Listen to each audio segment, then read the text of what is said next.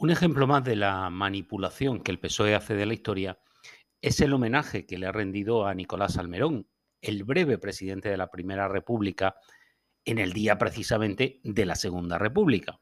Y claro, la pregunta es, ¿qué tiene que ver Salmerón con el 14 de abril? Pues nada, Salmerón fue presidente en 1873, cuando se proclamó la Primera República Española, que duró apenas un año. La Segunda República se proclamó en 1931, casi 60 años después. Eh, quizá la único parecido entre ambas, además de ser república, es lo mal que acabaron. En realidad no hay ninguna relación entre ambas, por mucho que las es vicepresidenta del Gobierno de España, Carmen Calvo, y el secretario general del PSOE de Almería, Juan Antonio Lorenzo Canzorla, encabecen el acto en su alama natal.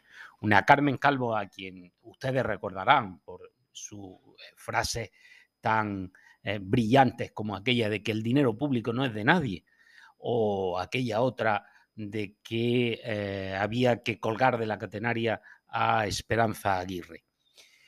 Pero bueno, el PSOE no es nuevo, claro. El PSOE quiere apropiarse de la figura de Nicolás Salmerón, que fue un político liberal y progresista pero también contradictorio y oportunista. Salmerón, por ejemplo, renunció a la presidencia por no firmar una sentencia de muerte contra unos rebeldes carlistas, pero no tuvo reparo en apoyar la guerra colonial en Cuba y Filipinas.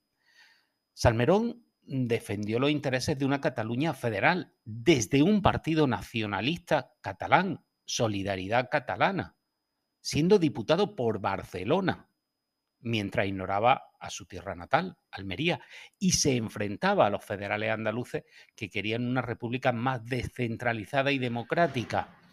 De hecho, estos federales llegaron a proclamar la independencia de Andalucía en Despeñaperro. Salmerón, hay que reconocerlo, fue un hombre de su época, con luces y con sombras, pero no tiene nada que ver con el proyecto republicano del PSOE. Al menos el PSOE en esta ocasión ha tenido la decencia de no usar la bandera tricolor en el acto de homenaje a Salmerón, como venía haciéndolo en otras ocasiones. Porque es que Salmerón nunca usó esa bandera. La bandera de la Primera República era roja, amarilla y roja, con el escudo republicano. La bandera tricolor se adoptó en la Segunda República por la influencia morada de los comuneros castellanos. El PSOE quiere hacer creer que la bandera tricolor es la única legítima y representativa de la República, pero eso es falso. La República es una forma de gobierno, no un símbolo ni una ideología. El PSOE debería respetar la historia y dejar de manipularla con fines partidistas, como ha hecho ya con la transición o con el proceso autonómico andaluz.